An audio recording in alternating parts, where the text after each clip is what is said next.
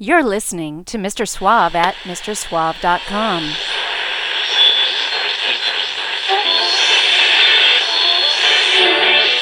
Quiet, numbskulls, I'm broadcasting. It's a mud, mud world.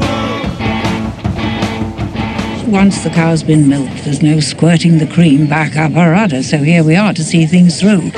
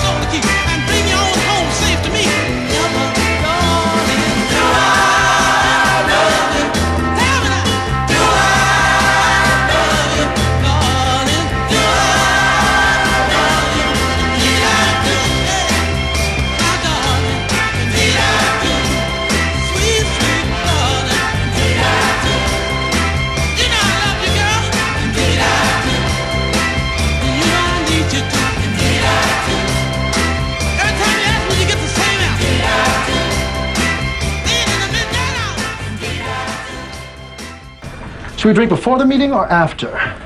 Or both? Swinging, smart, satisfying sounds, sharp and syncopated. Sparkling, smooth, stimulating sounds. Chic, sophisticated. Hallmark of quality, Britain radio. Wonderful music. Hey, hey, hey, kids, welcome to the Modcast. Man, have I got a freaking great show for you this time around. I've got a surprise special guest who will be joining us in just a moment. First, though, I started things out there with sort of a screwball, but everything from here on in is just going to be fastball after fastball, grooved right over the heart of the plate, all thanks to our aforementioned special guest pitcher. But that screwball at the beginning of the show, that there was a fantastic bit of Northern Soul from Motown producer and American soul man Frank Wilson. That's a bit of a rarity in that the original recordings, uh, circa 1965, I think they were destroyed and only a handful of 45s survived, and eventually became highly sought after collector's items, as you can imagine. And so the track became a popular one at Wigan Casino, uh, and so much so was eventually released again by Motown in 1979 and has gone on to become even more popular since then.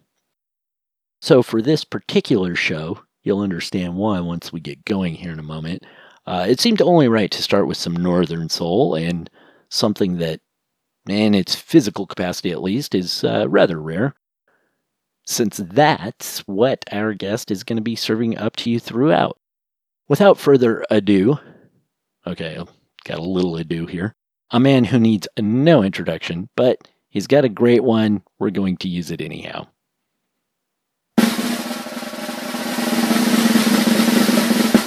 I said, I said, I said, I said, is everybody feeling all right tonight? Wow, ladies and gentlemen, cool cats of all ages, please welcome to the turntables all the way from the bustling metropolis of Montreal, Canada. He's the master of the wheels of steel, the sultan of the seven inch, the visor of vinyl, the wizard of hot wax, the funky soul phenomenon. Please give it up for DJ Parka Pat. Everybody, get up onto your feet. Get ready to move. Prepare yourself to groove to the sound of hip shaking soul, gritty R&B, daddy old funk, sultry Latin, boogaloo, foot stomping garage, and the dynamic vibe of the go-go sound, baby. Are you ready to get down?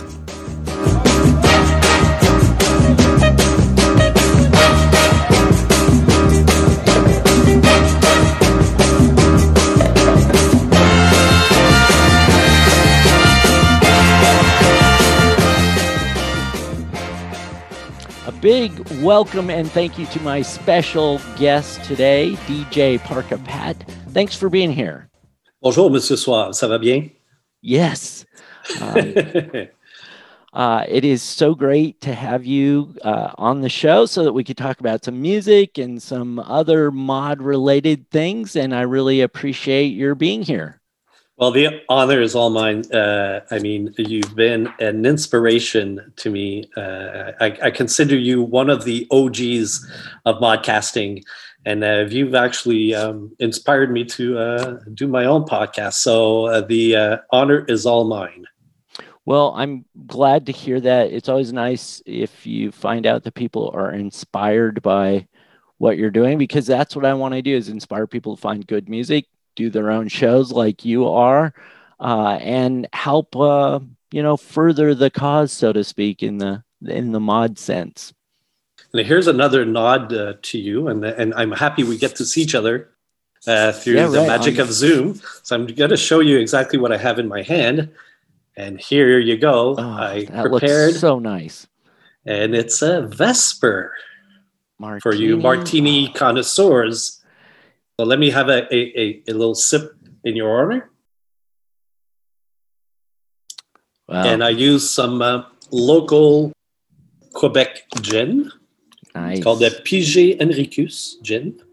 Very nice. So um, uh, I, I knew you would appreciate that. I'm jealous because uh, it's still a little early here in Seattle where I am. You're about three hours ahead of me, uh, so you've got a little jump on me for the the martini today. Um, I think I'm allowed uh, early afternoon. yeah, absolutely. It's the uh, first half of happy hour, I think. Right? Uh, if you say so, you're you're the expert, it's five o'clock somewhere, as they say. Right? Um, right? So in our worldwide uh, communications, it's it's easy to say that you are in happy hour sometime somewhere. I should have been more prepared with my own martini, but I, it would have just wasted my day if I start this early. I totally understand. well, I'm glad you are here today. We've got some great music uh, to talk about coming up. You have brought some songs to share with us, which we will get to. And uh, one of the things that I find it an honor to have you is because I know you are a real serious record collector you have a really great collection. And uh, I've listened to your podcast where you talk about the albums and things. It's always amazing how much stuff you have, how much stuff you find, and the uh, the special time and effort you put into it, which I think is really uh, fantastic. And then to share that with everyone. Well, as a mod DJ, uh, you probably know that um, whenever you're invited to DJ live, uh, you know it's not about the technique like like a, a, a rap DJ would be. It's all about your your your reputation is based on your record collection, Yeah. and that makes the whole difference. So uh, yeah, it's it's almost a lifetime of uh, accumulating 45s, and this is what exactly what the the podcast is all about. Uh, plug to uh, Addicted to the Needle, the podcast where a vinyl addict meets his dealer. Yeah, I love so the, the whole concept behind that is that um, my best friend Ben Schulman, uh, he's a record picker, and we we had been meeting for about almost a decade, and uh, he, he'd come over, we'd we'd sit in the basement, he'd play some 45s for me, I'd buy some, we'd remake uh, the world and talk about our lives, and uh, one day, and he's he's such a connoisseur. He he's I call him the Rain Man of soul music. Wow. And uh, he he can pick up a 45, look at it, and he goes, "Oh, that font! Just by looking at that font, I know this has been pressed in Chicago." or you'll you'll say, "Oh, yeah, the producer on this record uh, uh, had uh, the session on a Tuesday, and they had pastrami on rye that that that day." uh, no, no, no, baloney, baloney. So um, so one day I just told him, uh, "Listen, Ben, uh, why don't we just put two microphones in front of our faces, do exactly what we've been doing for a decade now, and just press record?" So that was the uh, genesis of our uh, of our little podcast. That is So- that is great. So yeah, right. Uh, thanks to him uh, mainly, I, I've accumulated a, a pretty decent uh, record collection. Is, so it's all his fault. Um, well, I've paid uh, probably um the garage on his house. Yeah, that's pretty. That's a that's a lot of records. So you said it's a lifetime collection. When did your lifetime of collecting start? How did you get started with records? Well, uh, probably when I was a teenager, like uh, most most of us, uh, you know, with uh, something like uh, Quadrophenia was probably one of my all time favorite albums. And that's what got me into the mod culture back in Toronto. Uh, you know, a lonely French Canadian Quebecois, and the only uh, French speaking public high school in Toronto. And uh, you know, also the the Specials album, uh, which we we've all looked uh, every inch of it to to emulate Yeah. the style. And you know, I was a two tone era mod also, and uh, that's that's how it started. So it was mostly albums uh, back then, but uh, my 45 collection started just maybe over a decade ago. That's when I, you know, uh, concentrated uh, mainly on rare 45, uh, rare 45s. You know, 60s mainly. Yeah. And how far afield do you go when you're looking for records? Uh, well, internet is an endless, uh, bottomless Sure. pit of, of, of records. I, I rely a lot on my picker, on Ben. And uh, but every time I go guest DJing uh, anywhere, you know, you'll you'll find me in a in a junk shop, a flea market. Yeah. There's no ends to where you uh, you'll find some stuff. And and I'm I'm not just a, a record collector. I'm a '60s guy. So I see we have something in common. I see right behind you some tiki mugs. And Yeah. if I if I move a bit, you'll oh see yes, Yeah, there's, some right there's behind me too. Right behind you, yeah. Uh, that's that's funny. Um, mods share a lot of uh, eclectic tastes, and uh, they all tend to meld together after a while as the years go on.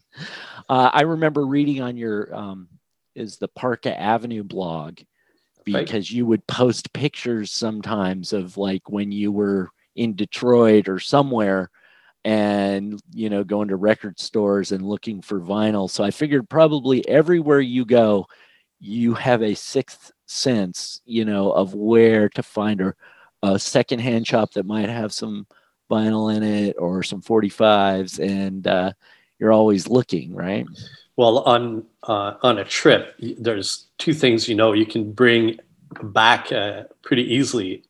You know, 45s they don't take uh, too much Yeah. space, and clothes. yeah It's easy to go through customs with clothes, especially if it's uh, vintage clothes. So us mods, you know, records and uh, clothes, we, we can't bring back scooter parts, but uh, records and clothes, they'll usually come back. Right, right. Um, what was the first record that you bought or listened to, or what was it that kind of turned you on to records originally? I'm an early convert. Uh, I think the first record I bought, I was in fourth grade with my own money, and it was. I'm not too proud to say, so it's it's, it's a well kept secret. But it was the Kiss Dynasty album. You know, the one with the four faces. Yeah. And uh, early on, I was a, I was a Kiss uh, Kiss Army uh, brat, but uh, luckily it, I, I I moved on to uh, better and uh, more sophisticated uh, things. But I, I'd say my first ten albums were probably all Kiss albums. Wow. You really were part of the Kiss Army. I, I Um, think so. But you were of an age, that's what everybody was listening to at the time. Everybody had that. I had Kiss albums uh, as a kid. And, uh, you know, it was just one of those things that you sort of uh, go along with as you're getting started. And then eventually, like you said, your, your taste got more sophisticated, thankfully. Well, the first the first record I was given was by my uh, godfather, and uh, that was pretty good. And I, that probably would you know put a little seed in me. It was the first uh, B-52s album, Oh, wow. That's great. so uh, he had great taste. Um, my brother handed down records to me, and uh, he's much older than I am. So his era really was kind of the 60s, and he instilled in me a lot of my early love for 60s music with British invasion artists mostly, but the Beatles and the Stones, of course, and all of that, and lots of soul music from that era as well. And he was a huge fan of the Moody Blues and um, got me turned on to that the first album that I remember he gave me though was Rush 2112. Hey, shout out to Canada. Yeah, and uh, it was uh, I I loved that album as a kid, and then I can remember the first album I bought with my own money was the Monkees, and Well, that's sure, much better than Kiss. uh, I'm not sure why I chose the Monkees, but uh, I did, and I can remember one of the very first albums I bought when I originally considered myself a mod. I'm like, okay, I'm this is me, this is who I am, and I bought Sergio Mendes Brazil '66 because they were wearing those cool suits, you know. So I standing kind love of- that. I love that song. I recently got a a um, a uh, I think it's a European version we played on the podcast. Uh, ben uh, fished out for me, Wow. and uh, that that's not. It's really big. I heard it's really big in Europe, not as much in in North America because apparently every time they play a, a football match or soccer back here, they and they introduce the uh, Brazilian team. That's that's one of the songs they play. really? Yeah. Oh, I love great. that song. Yeah. I, I, I actually DJ it uh, Yeah. pretty often. Yeah, all of that uh, 60s bossa nova uh, music, I started getting into that, got me, led me into jazz more and stuff. And uh, I've always appreciated the fact that mods, and this is always a good question, right? Is is mod really a musical style? Or is it a lifestyle, and then you like lots of music that just sort of fits in that, Yeah, it's the chicken and the egg thing. uh, right? But I, you know, for me, mod is uh, we're we're um, curators of anything cool. Yeah, Because if you think about it, you know, we we we talk about our, our tiki mugs. They're not mod per se. right. They're just cool, and that's why you have a lot of mods that are also into the tiki scene. This is it's just damn cool. It's, Yeah. There's no other reason behind it. Right. And I've talked about this with various people on the modcast before about how young mods, when we were getting into it, we're of an age, um, it was the mod revival era and, uh, you know, late 70s, early 80s type things, two tone, like you mentioned, the specials and um, madness, and a lot of the bands that weren't really mod bands, but they had a sound that was mod friendly for sure. Um, and we all had that. And then it's always interesting to me that over time all of the kids of that era sort of grew up and then got into cocktail music and lounge music kind of at the same time which got into exotica and tiki music and so on. Um, and it was just this sort of uh, interesting progression that everybody kind of had. In fact i did a show uh, about jerry dammers with a friend of mine because she and I were uh, listening to some Jerry Dammer's early stuff, and he was into lounge music for sure. He liked like elevator music specifically. He had collections of elevator music, uh, and so I credit him with you know probably starting that craze a little bit because if you listen to that second specials album more specials with international jet set and some of those songs are very loungy Uh, that that's a rabbit hole you can fall into Oh, easily into, and and and you can specialize and specialize. That lately, I've been into collecting very Moog space age music. oh cool Um, to find a really good one, because you, you you know you, you get your tons of cheesy, but to get some really good, you know, space agey go go music, uh, it's not easy to find on forty five. Yeah, that's I, I I usually reserve a set of uh, you know space age instrumentals, uh, usually early in the the uh, in my sets when I, I do a DJ night, and Right. uh, I love that stuff. getting people wound up early on with that. Yeah. Yeah. One of the interesting things, uh, Moog, the Moog synthesizer, I think, I remember reading that one of the first, if not maybe the first Moog synthesizer used in a rock recording was by the Monkees Oh, on really? Star Collector. And uh, if it wasn't the very first, it was certainly one of, uh, which is kind of interesting because, you know, there's that whole story and debate about the Monkees were they real musicians of course they were uh, even though session guys were used you know on the early recordings but those guys were really uh, they did some great music of their own and were really talented musicians and uh, in the mainstream they never get the credit they deserve but i think that mods and music lovers uh, recognize that and appreciate it so Totally agree. Yeah. And uh, we were we were kind of lucky here in Montreal to have um, the most successful um, international uh, uh, exposition, world exposition here in 1967, the Montreal Expo in 1967, and now that's that's sort of a golden age for that type of music. So there's a few records here um, that uh, you know you, you know there's a Pierre Henry you know style of uh, Moog, music, and we have a couple of uh, records that came out here during Expo '67. wow Uh, there's one I, uh, that plays during a, um, a film board Canada Film Board uh, Expo '67 promotional uh, clip you can find on YouTube. And I was listening. I was uh, I, I, I used that clip during a, a, uh, a DJ night I do, uh, the Mod Club, that's been going on here for more than a decade.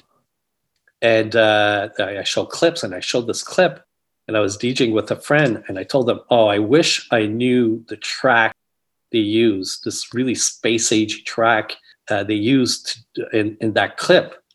He said, "Oh yeah, uh, yeah, I know what you mean. It sounds great." And then the next record he played was that track. so I He's finally like, got to let know. me uh let me roll that out for you And uh, the the track is called uh, La Marche des Martiens, which is the March of the Martians. So you can just imagine how cool it sounds. So we were lucky in Montreal to have you know the architecture, the cultural aspect behind the Expo '67, the exposure, the bands. Yeah, I, I'm always think I'm always thinking of um, uh, you know uh, uh, if you go on YouTube and you see the clip for uh, "Ain't No Mountain High Enough," if you watch the the, the clip, you know the duo singing the the uh, the song, the the you know the Motown classic. It's filmed at Expo '67. Wow, that's cool. You, you can hardly tell, but they're beside a, a phone booth. And you can you can recognize that the phone booth was on the Expo 67 site. So uh, so yeah, we Very were cool. pretty uh, pretty big in 67. So that that brought us a, a, some great um, cultural exposure. well, you uh, have brought some great cultural exposure with you for this show. You have brought uh, six tracks that we're gonna go through, and I'll let you um, set them up, and especially these first ones. Talk about pronouncing them properly. it's not my So- forte. so, so we had a little uh, back and forth before uh, we decided to do the show, and and I, I suggested uh, I suggested a few themes for you, and we uh, we finally decided to go with a all covers show, Yeah. and um, so yeah, we're gonna hear six covers, and uh, the first set of two tracks are from La Belle Province, which is the the beautiful province of Quebec Wow. and uh, they're French. Well, actually, the second one, no, is not uh, from uh, from Quebec, but the first one is. So, you want me to introduce them uh, right now, or um, Let's should let's jump into the music and then we'll talk about them when we uh, come back in just a minute. Let's hear it.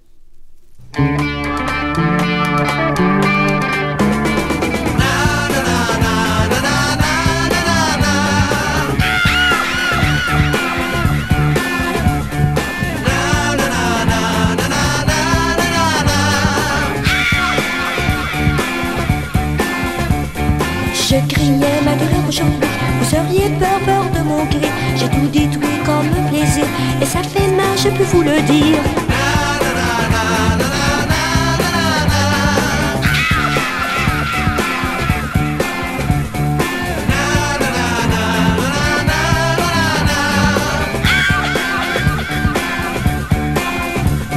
Mal, mal, c'est un amour qui me fait trop mal. Mal, mal, Mal, mal, on pleure toujours, mais ça fait bien trop mal. Mal, mal, celui qui aime, mal, mal, ici me comprennent, mal, mal, tout ce que j'endure. Mal, mal.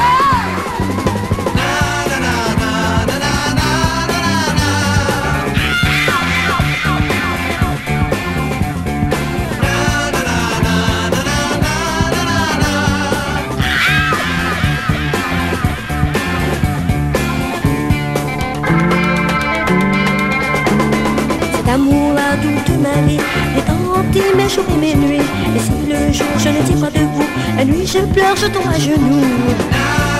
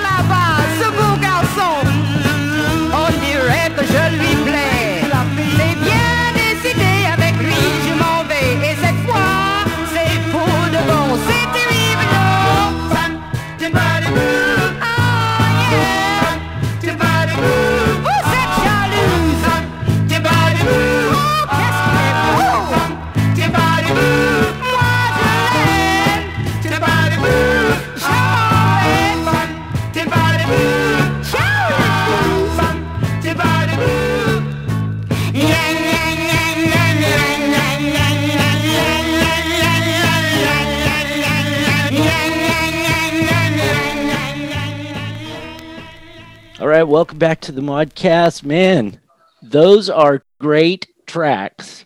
Thank you for sharing them. Did you know them?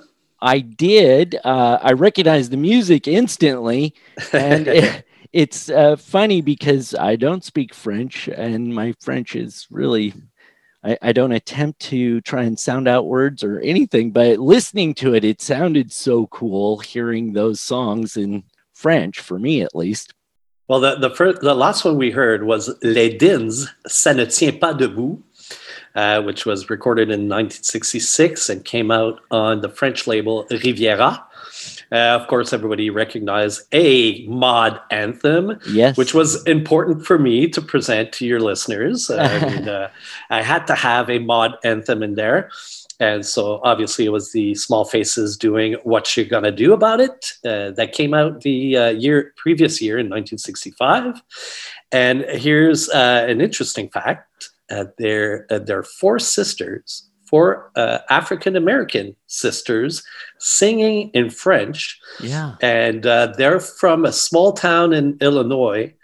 I can't even tell you the town. That's how much information we have about this group. This is a really obscure, rare record. It came out in France and in in uh, Canada, mainly in Quebec. And uh, there's a, a picture sleeve, and that's how I know they're uh, uh, African American because Wow. uh, they're four black sisters, and you can tell from the back of the uh, picture sleeve uh, the the only information I know about them. Uh, they're, uh, they're yeah they came from Illinois and they're from a, a gospel family, so that's how they they learned how to sing. How did they come up with the small faces to cover? right. I have no idea but um, and and it, that that 45 is dear to me because it was actually a gift from a, a fellow mod here in Quebec, uh, Michel Alario, which is a he, he's a big time um, 60s collector, and uh, Nice. I, I re, he gave it to me, which is I, I was dumbfounded that uh, he'd give me such a rare record, but uh, yeah, it's very dear to my heart, and you know. Who Well, doesn't love French small faces? Yeah, it's interesting. I mean, that was a popular song, uh, you know, and and it's sort of surprising that they would have recorded it, but at the same time, it's not that surprising. I mean, you can hear it. it's just fantastic. Uh, yeah they actually version I of think it. I think one of the sisters moved to Paris to study I think and uh, they uh, she brought the, the her three other sisters and they recorded in Paris so Wow. So they had a, a producer who probably was keyed into the current hits of the day and said, "You guys should do this Small Faces song," you know.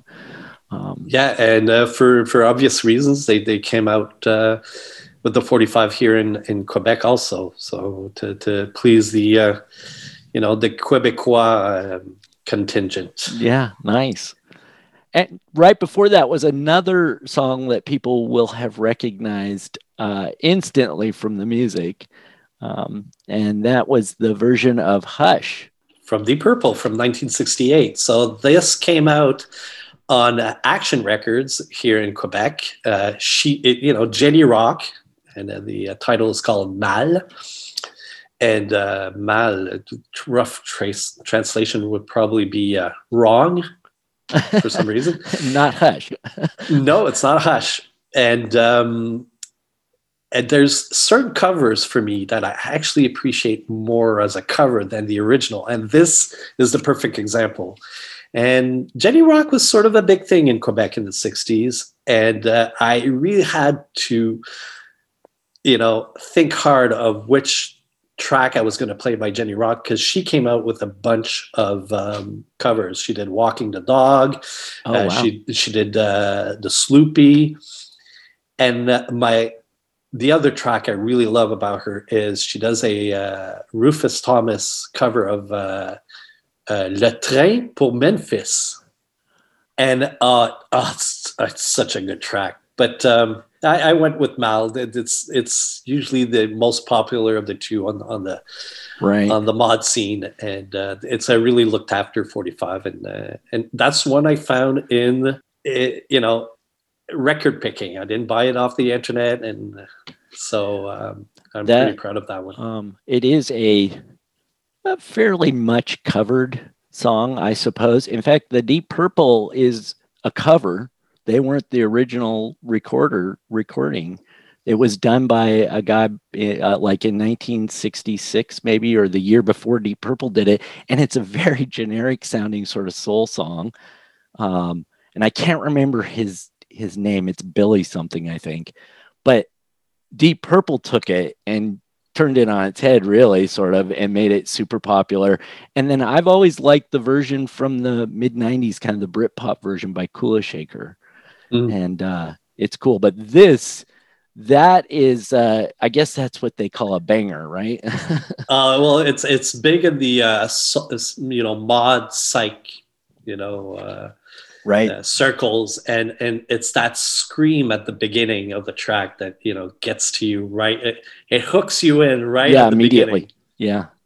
and um, yeah, it, I, I, I sort of specialize in that stuff. The the cover, you know, the the French Canadian covers, and I love to go DJ. I, I I'm usually invited to go DJ in, in the states, uh, you know, especially on the East Coast, New York, uh, Washington, Baltimore, Boston, and I love putting on a record that everybody knows. And then everybody go, it turns around and looks at me and go, "What? It's in Yeah. French."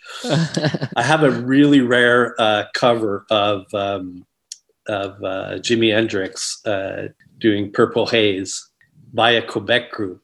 It's called Vapeur Mauve by The Haunted. You probably know The Haunted. They their, their big hit was one two five, but they they have a very very obscure, you know, cover of uh, Purple Haze. And I, I've seen people go, "Oh right, Purple Haze," and it sounds just the same, but it's sung in French, and people go, uh? They turn around and they immediately rush to the to the DJ booth. Who the hell is this? And yeah. uh, I'm, I'm so satisfied. You you see a grin on my face every time this happens. I love doing this. So Oh, covers are covers are sort of my thing. Yeah, that's cool. Well, I mean, who doesn't like a good cover? I could do all covers all the time, and I have to be careful not to play too many covers uh, because, you know, they're great. I love them too. And the familiarity of the song. And then if you have something like that where suddenly it's in French, or if there's some other twist to it, you know, where somebody turns a known song into their own thing. Oh, that's the best. That's Yeah. that's what I look for all the time. Sure. sure. I, I recently um, bought a unknown cover of "I Feel Fine" by the Beatles, and I was I was debating playing it for you, but it's it's not even on YouTube. It's nowhere to be found, and it takes you about half the song to finally realize, oh, wait, that's "I Feel Fine" by the Beatles, and Amazing. I love that. I love when. It, it takes the, the ear of the connoisseur to go, oh, okay, oh, that's the Beatles. Yeah. So you know when you use that uh, when you're DJing, you can see people suddenly the light go on, you know, and they go, "Ah!" and that must be really satisfying. Well, the thing about mod DJs is we we like rarities. We like Yeah. the obscure. You know, it's it's, it's our little, um, you know, a stuck up uh, mod thing Yeah. that you know Yeah. we we we we try to to uh, we feel sophisticated because we know things that you know the common man doesn't know, and we're, you know we, we all have to admit it. We're we're snobbish Sure. that way yeah. that's why I like to to play covers because everybody knows it, but you'll you'll also play for for the you know the the other DJ that plays is spinning with you that goes, oh wait a second, I don't have that, Yeah. and at the same time it surprises the dance floor and everybody knows it. You know you can play your rarest thousand dollar Northern Soul record that nobody knows, but and it's going to clear the dance floor. But you play those you know those covers and everybody knows it and, and it's something new at the same time. So uh, you know it's not the, the the same old version you've heard thousands and thousands of times and it, it keeps it fresh. So Yeah. that's why that's why i like to look for those uh, those types of records. I've always enjoyed um, like the lounge cocktail versions of hit songs. oh yeah um, at the instrumentals mostly, and it drives my wife nuts. She's not into she wants to hear the original but i love some of them are kind of cheesy you know but when you realize what that song is and that you recognize it and it's just got this different vibe to it it's great um, and i like you know i can appreciate a really good tribute where they do the spot on cover you know and you can tell they just they appreciate the original artist the musicianship the composing and all of that and so they do a just fantastic um, recreation of the original and that's nice but yeah it's the it's the twist where they give it their own Oh, that- we're we're on the same it special. wavelength. yeah And uh, I have a, a one of my good good good friends here. He's a uh, commercial uh, radio DJ on the, the the biggest rock station here in the province of Quebec. Uh, Randy Renaud. Uh, he's on CHOM FM. And uh, he he comes over to my nights uh, every once in a while. I've had him uh, guest DJ, and I always play the uh, you know Quebec versions of the of the Beatles. It drives him nuts because you know for for obvious reasons. You know you you can't be the the Beatles, but if you think about it, the Beatles they covers them themselves. So yeah why why not play you know a French cover of a of a Beatles song? But I know every time he, he rolls his eyes and uh, you know you can't you can't mess with the classics sometimes. Well, we've got two classics um, coming up next that you're going to mess with, or that you brought that people messed with already, I guess, right? So, uh, what are we going to hear? So um, you know, I, I, I was debating going with the Beatles. You know, I had to cut it to six tracks, but we're gonna go with uh, another big name. Um, so we're gonna have a cover from Elvis uh, doing, Yes. uh, you know, the classic "Heartbreak Hotel." And I, I, I guess uh, th- this next set of two songs are probably the most mod set of them all. Well, it's hard to beat, you know, Small Faces. Right. But um, Barbara Trent does a great cover of Heartbreak Hotel, and it's mod as F. And uh, the the the following one is Dam- Damita Jo, uh, who does a uh, a great cover of Tossin' and Turnin'. Yeah. You know the the, the classic uh, Bobby Lewis. Uh, and oh, and and about Barbara Trent, uh, what's interesting is that that track came out in 1970. Wow. So like almost 15 years after the release of the original Heartbreak Hotel. So uh, let me know what you think. All right, let's listen.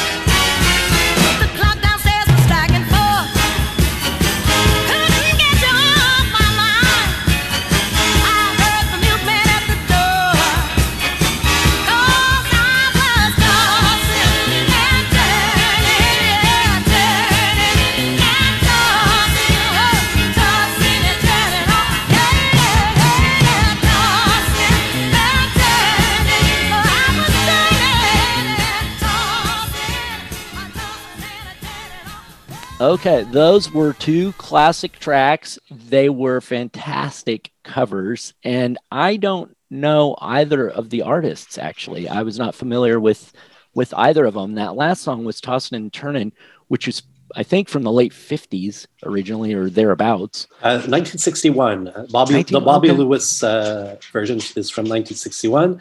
This one came out on a very obscure label called Red Label in 1960. Uh, no, Toss and Turning uh, was on Epic in 1966. Damita Jo Dublanc, uh, her full name, uh, very French, or De Blanc, uh, like you you Americans like to pronounce it. we don't pronounce the C in French, by the way. So Dublanc is a Austin, Texas native. Wow. And she's an African American uh, singer. And uh, I mean, for me, this is what mod music sound like. This is totally mod for me. Yeah. And uh, and I chose that version instead of the 1978 uh, cover by Peter Criss. We talked about this before. Peter Criss, oh, that must be a real win. Oh man. Uh, yeah, on his solo album, he did a cover um, of that song. So um, you'll, you'll have to trust me on that. I think the Damita Jo uh, version is better. I'm sure it is. I I do remember a version by the Supremes from the early 70s, I think after Diana Ross left. So, uh, which was okay, but not as cool as this one. You're right; it's a very mod um, rendition of "Tossin' and Turnin'," which you don't. I mean, it, that, there's that twist again, right? It's not a song that you think somebody's going to turn into really a mod dancer, but they did, just like the one before it too. Yeah, that was um, Barbara Trent. Uh, that's on the on the red label. Uh, very small label. I think um, only six singles came out on that on that Wow. label, and uh, Barbara Trent did two, I think, out of the six. And herself, she didn't have a very uh, uh, productive uh, recording career. I think she came out with five singles, and that was the third of five, if I believe so. Heartbreak Hotel, which uh, when we were talking going back and forth before the show, I I voted for this one, so to speak, because that was one of my favorite songs by Elvis. I'm not a huge Elvis aficionado, but you know, you know his hit songs and things, and I always liked that, and I've always liked hearing good covers of it. There was a garage rock cover of it in the '80s um, by I think the legendary Golden Vampires, which was kind of obscure European garage band that was really cool too. But this, I mean, again kind of turns it on its head and uh, makes it Well, even better. I, I love sticking it to rockers, uh, coming out with like a, a you know a rocker classic and and coming up with a better mod version of Yes.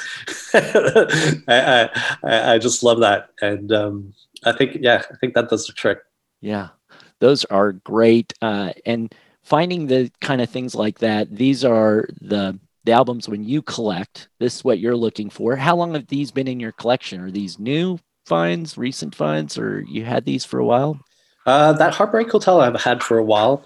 Uh, it's not something you, you, you come by easily. It's No. not necessarily something something I'll find digging, but uh, you know it, it'll pop up every once in a while on on uh, eBay or Discogs. And uh, when there's something I really want, you you better move uh, move aside because uh, I'm gonna put my hands on it.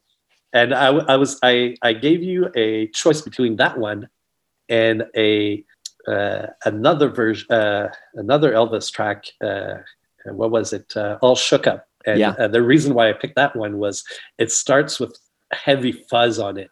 So imagine, you know, Elvis cover with fuzz guitar. Yeah, it, yeah, all fuzzed out. Yeah, yeah, it So was I good too. But this one, uh, because Heartbreak Hotel, I just thought it was uh, it was pretty pretty good.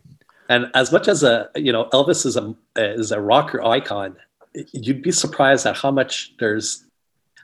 I feel there's a few tracks by Elvis that are totally mod, um, and one of my favorite, uh, you know, uh, tracks from Elvis is one that is considered like a a um, Northern Soul classic, and it's called uh, Rubberneckin. Oh yes, It's from one of his movies, and uh, it has some great hand clapping on it. That I DJ all the time, and uh, it's very northern sa- uh, soul sounding. Cool. So you you never picture you know Elvis being a mod Mm-hmm. icon, and he does some great R and B also. But he, he he's there. He's he's not only uh, you know for rockabillys. Yeah, right. Not just for rockabillys anymore. All right. So we've got two more coming up that are probably the most rare in uh, out of these tracks. One of them for sure is is really rare. I'm guessing. Yes, because I had to uh, record it myself and send you the link because it's nowhere to be find, found on. You, you can find it on YouTube. You can Google it as much as you want. You won't found, find it. And I had to give your listeners something exclusive. I mean, Yeah. they deserve this. I mean, so uh, yeah. So uh, you want me to talk about it right now, or Let Let's listen to these two tracks, and then uh, we'll come back and we, you can tell us all about them. sure? All right. I don't think people will have any trouble recognizing the first one that we're going to play here in just a second. So A classic. it is a classic.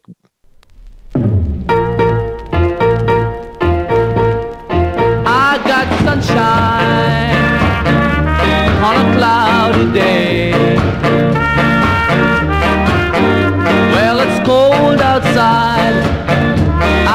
Got the month of May.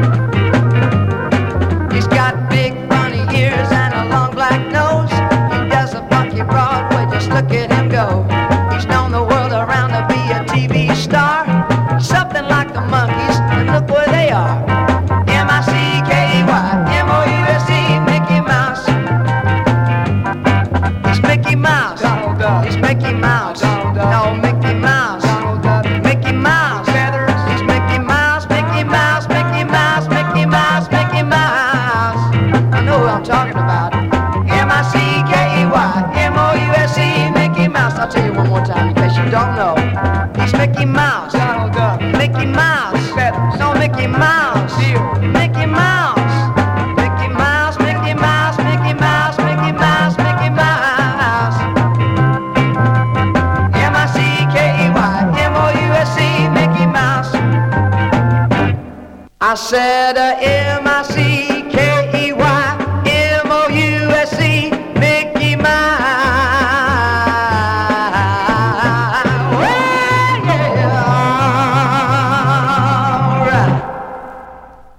to the Modcast with my guest today, DJ Parka Pat, who has uh, been regaling us with stories of record collecting, especially his favorites and some of mine too, cover versions.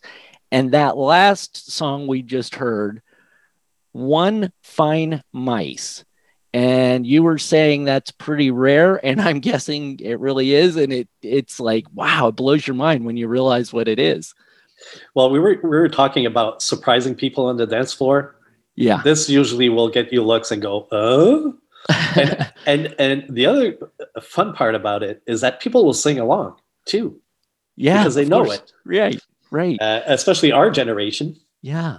because you know it's the it's the uh, very famous uh, uh, Mickey Mouse Club theme from uh, early '60s. I think in 1961 or so. The, The original. original. Yeah. Yes, and um, what I love about this song is that uh, he talks about Mickey Mouse um, doing the boogaloo, doing the James Brown, Yeah. and doing the funky Broadway, all those iconic, uh, you know, dance craze from from the '60s. And uh, you know, he's he's palling around with his friends Donald Duck and Goofy, and it's just a happy, funny song. Right. It's it's it's sort of a risk. Um, uh, when when you DJ it, uh, I remember uh, debuting it at, at um, uh, the New York Soul Train, um, and and uh, there's a there's a dance competition that uh, they do at that night where so you have a, a dance floor packed with people, and they, Right. they try to to to outdo themselves and and and win a prize at the end. Uh, I think they they give a hundred dollars. It's Jonathan Toubin's night, a very famous night. Uh, I, it- he does it all around the states and Canada. And I was a guest DJ when he came to Montreal, and I played this for the first time, and I remember him looking at me, what the hell is this? but everybody was dancing along. And uh, I, it's a staple in my, my DJ box. I, I rarely re, uh, leave without it. And the reason probably it's not on, on uh, YouTube or on the net, it's actually the B side to a very uh, decent uh, psych garage track called Next Exit. Yeah, it's Jim Jones and the Chotney, uh, Chop Chanties. Hmm. And that came out on Sunglow in 1967.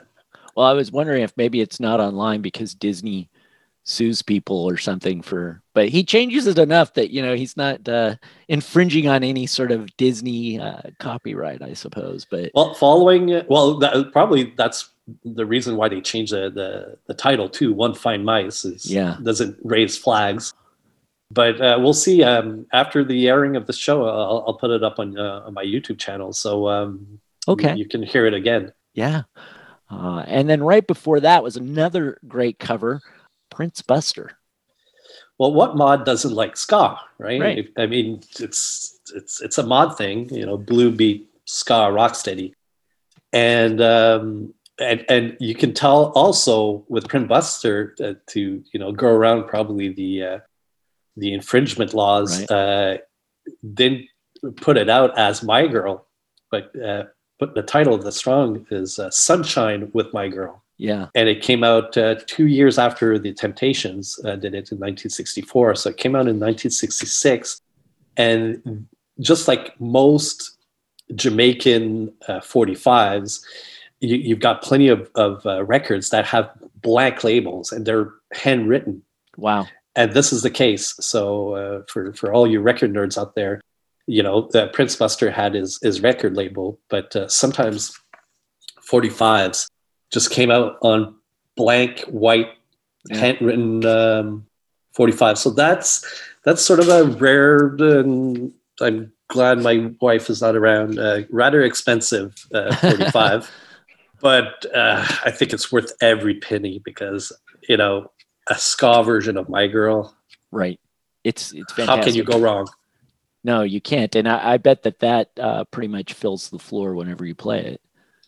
Again because everybody recognizes it. And Yeah. uh, you know ska is infectious. So you, you try to stay you know uh, immobile and not moving during that whole song. It's it's practically impossible, Impossible. Yeah, yeah, it is. All, all of these, these are all great dance songs, um, and the recognizability of it is part of it, but also just the cool factor, like you were saying before. You know, uh, you're a curator of cool, and your records are pretty damn cool. So, uh, oh that's high love that. praise coming you for you from you uh, mr suave Uh, well, you deserve it. Um, yeah, it sounds like you've got a fantastic collection. And someday, when we get past all of these uh, pandemics and COVID lockdowns and quarantines and so on, um, if you make it to Seattle, we'll have to have a martini and uh, maybe you will DJ a night out here sometime.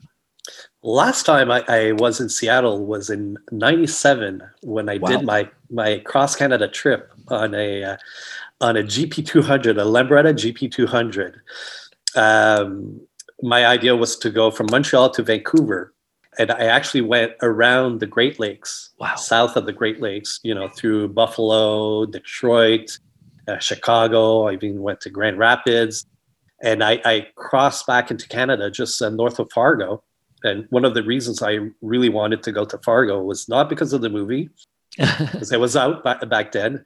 It was it was because I heard that Elvis was still alive and he was the managers of the Burger King in Fargo. So I actually have a photo, you know, standing in front of the Burger King in Fargo on my on my GP200 That's funny. uh, you know, having a, a Elvis pose, and uh, came back uh, through Winnipeg and then went straight to Vancouver on on my Lambretta. I was uh, accompanied by by a friend of mine. I was on a Vespa who was from Vancouver, and my uh, my engine blew up uh, after going through the Rockies. That that didn't help Yeah. and I actually it was about 400 kilometers from from Vancouver. I don't know how much miles that is. You know, it's about uh, you know five six hours of scootering. Right. But I actually you know, drove into Vancouver in the back of a pickup, sitting between two, a Vespa and a Lambretta.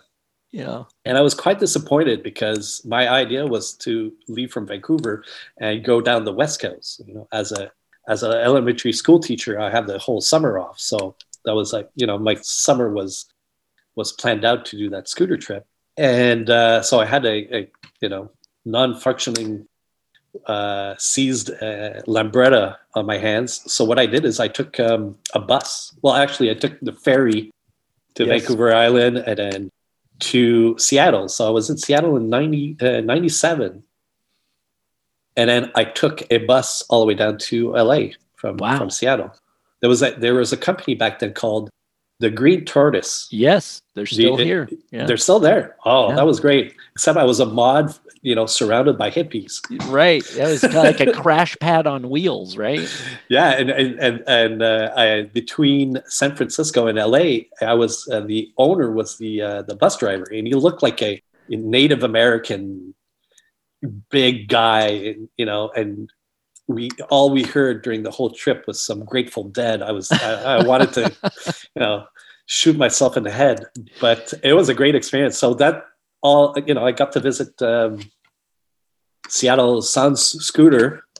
Yeah. But uh, yeah, I, I, so it's been a while. So uh, I need to get back to the West Coast uh, post So, haste. as far as you did make it almost to Vancouver, how long were you scootering at the beginning when it was still running? So it was, it, it, it was 15 days and only one day without writing. So I spent a day in Chicago for obvious reasons. Uh, Went around the city and visited, but the rest of the, you know, the the other 14 days were straight uh, riding all day. Wow. How many days into the trip were you when you said, Why in the world did I do this? well, the the whole reason for this for that trip was to um, it was a practice run. I wanted to do Montreal, Tierra del Fuego, Argentina, Whoa. on a scooter. It was done before, and the reason why I wanted to do that was because I wanted to have a sense of the how grandiose you know the planet is. I want I, I don't want to I didn't want to take a, a, a an airplane. I wanted to have you know pass every mile Yeah. and uh, well, since the the test drive was a was a a bust, I had to give up my, my dream of going because Tierra del Fuego, Argentina, is considered the end of the world. you know, back back when you know the the explorers, it was considered the, the place where you go you know go off the, The edge. the edge. or well, for flat earthers, I guess Yeah. that's still possible.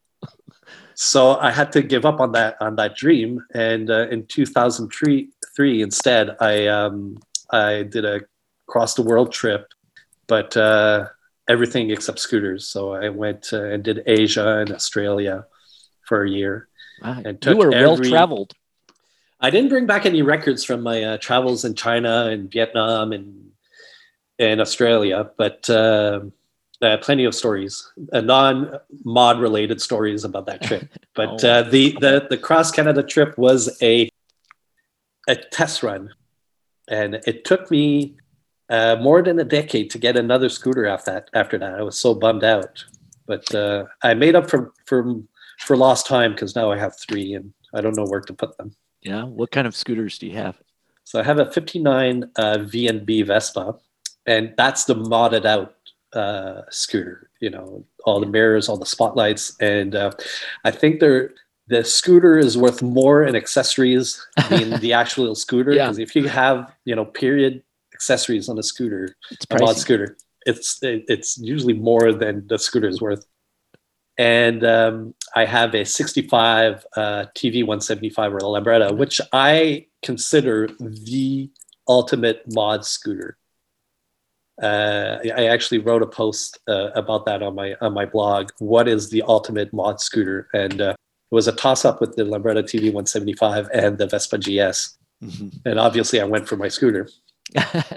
right. And the last one of the collection is a 1975 uh, Jet 200 Lambretta, a Serveta, which was a Lambretta made in uh, Spain.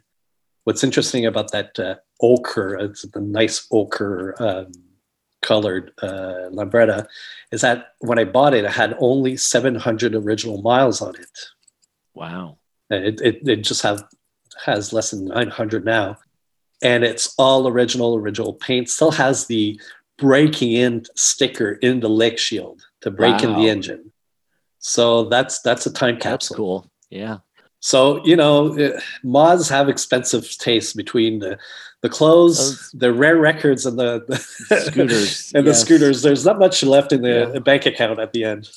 I had a, my scooter, my favorite scooter. I had two or three, but my first was my favorite by far, and I owned it for a number of years. I bought it as a senior in high school with my own money, right? It was a big deal. I was a mod. I was going to finally get a scooter, and I bought it from a little old man who had only had like 1,100 miles on it. It was a Wow. 79 P200. Uh, and so this was in 1984. Yeah, 1984.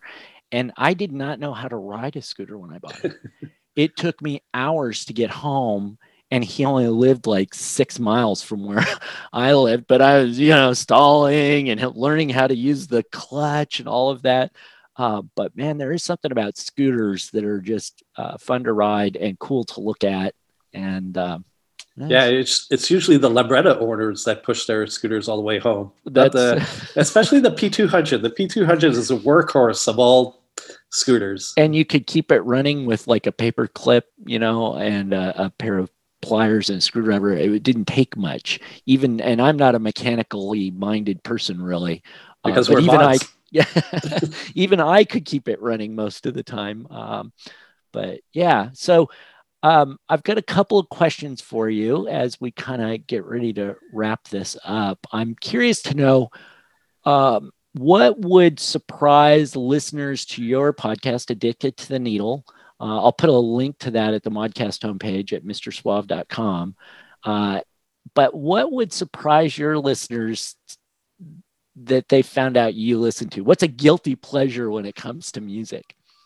Well, I, I don't listen to Kiss anymore. That's we can put that aside.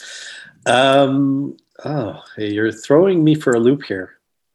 Uh, a guilty pleasure. Well, uh, we've talked about the uh, space space age music. Um, I, I really like. Well, here's here's here's something.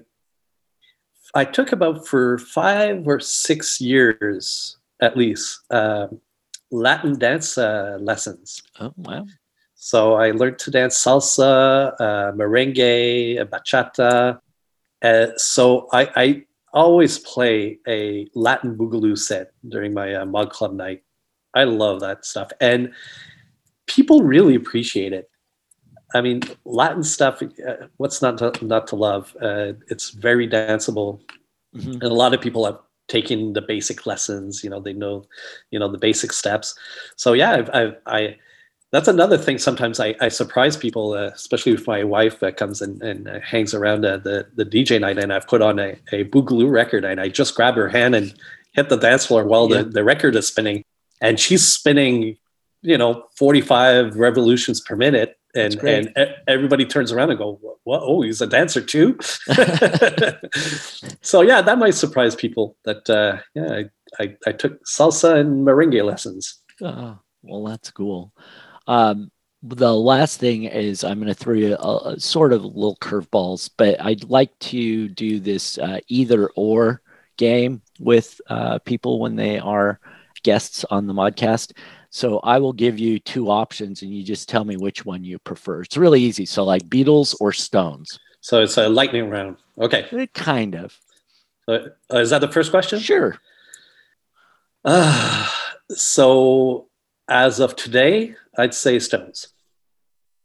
I, Uh, it, it it changes every day. Yeah, I know, right? These are there are no right or wrong answers, of course, and uh, But it depends as- on the day. As a mod, I snubbed the Beatles for a very long time.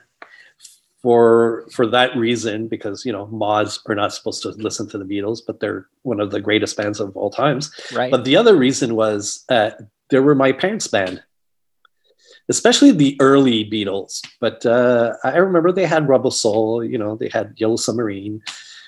But um, so I didn't want to listen to my parents' music, so it was mostly Stones. When we were talking scooters, so Vespa or Lambretta? You Lambretta. answered this already, yeah. Yeah. Uh, Motown or Stax? I have to go with Motown. I I visited both both places. They're for me, uh, you know, the mecca for for a mod. You you, you know you have to go pay your respects. Right. I remember I, I brought my um, my co-host to Addicted to the Needle, Ben, uh, to to Detroit for the first time.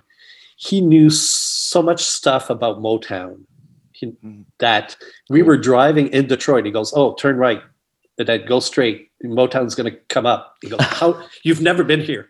He goes, "I know so much about Motown that I know the streets." Right. And uh, as soon as we showed up, he went and licked the door of Studio A. Wow. So that's how much That's commitment. and he knew, we took the tour, and he knew more than the the, the tour guide. So it, was- it was pretty funny. All right. But I, I love Stax Uh, when I visited Stax uh, as soon as we we walked out, uh, my wife and I hopped into a taxi, and I gave an address to the um, to the taxi driver, and we went to see uh, uh, Booker T's house. Oh, nice. And we drive by. We, we I wanted to take a picture. We stop, and there was this, this African American taking his groceries out of his car when we stopped. And he goes, "Can I help you?" I go, "This is Booker T's house, right? Right?" He goes, uh, "Yeah." You're a lucky man. and then we drove off.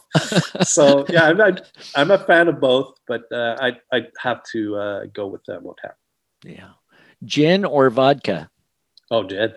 Yeah. No, no doubt. Here. Right, right. Yeah, here's- there's your here's to you. Vesper. Uh, that's that's it. Um, Oasis or Blur?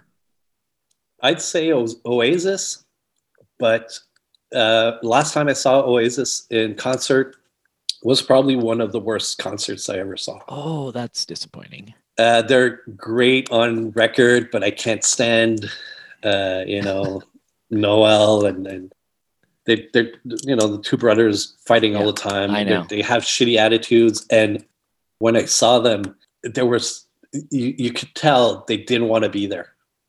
You just could tell. Oh, that's Yeah, yeah, so- that's sad.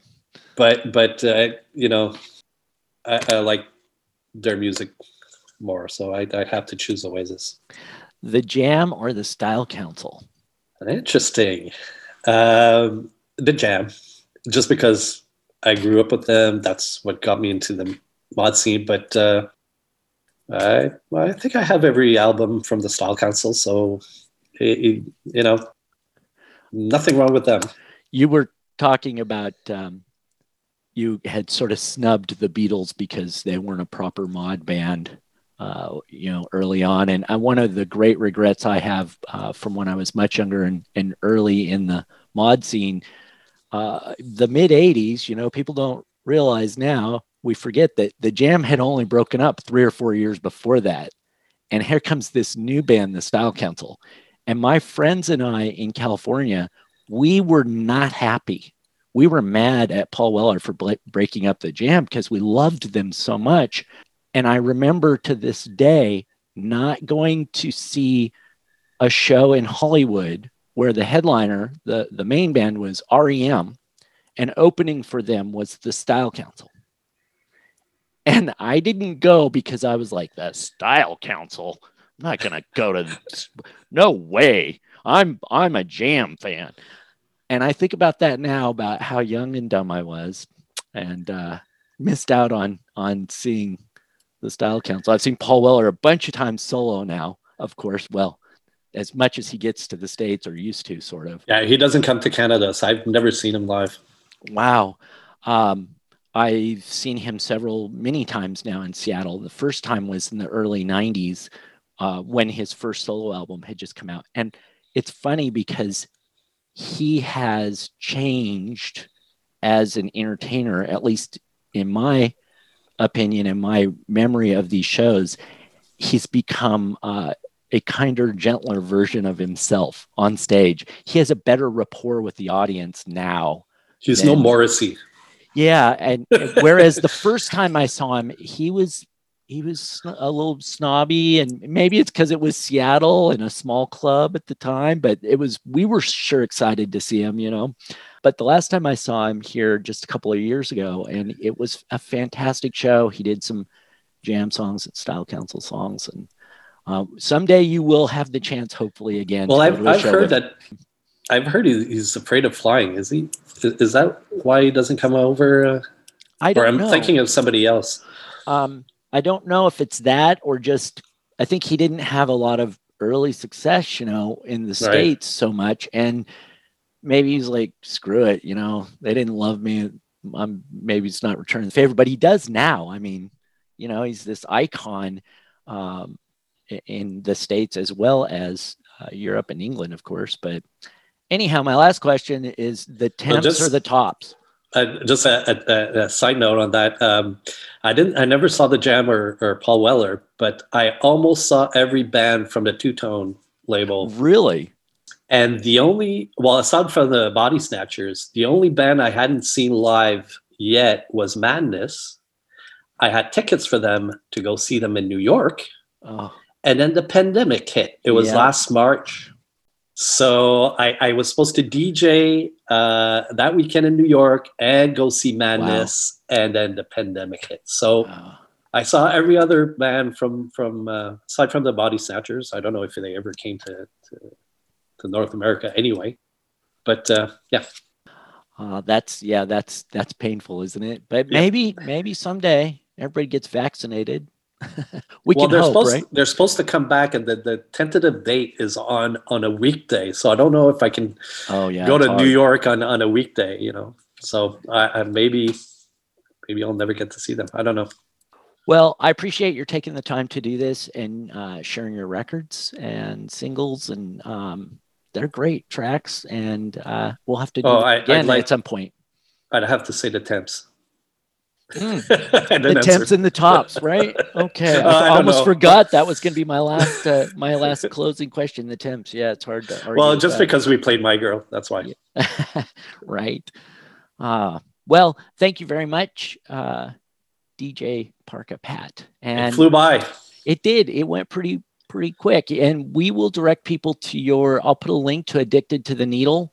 Um, I know you've done you've done a lot of podcasts addicted to the needle. Um, We're uh, we're gonna record episode sixty one uh, very soon, and here's the the fun part about um, the following uh, uh, shows, uh, nine shows coming up, is that we did we started on on episode sixty that we do a DJ battle where Ben and I present a song from the year of the number of the podcast. So last episode we did from 1960 and we have people uh, you know vote on uh, which song they, they like better cool. and uh, we're, we're racking our brains if you thought finding six tracks for this show was hard try to find one from one year Yeah. but uh, yeah so from for till probably we're probably going to go till 70 or 71 we're going to do a little dj battle from from the year of the episode Nice. Well, I'll look forward to that.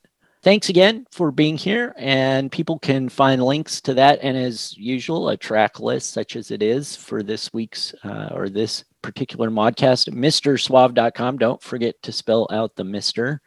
And thanks to DJ Parka Pat for being here. as i sign off on my podcast keep on keeping on I'm Mr. Suave. Thanks for listening.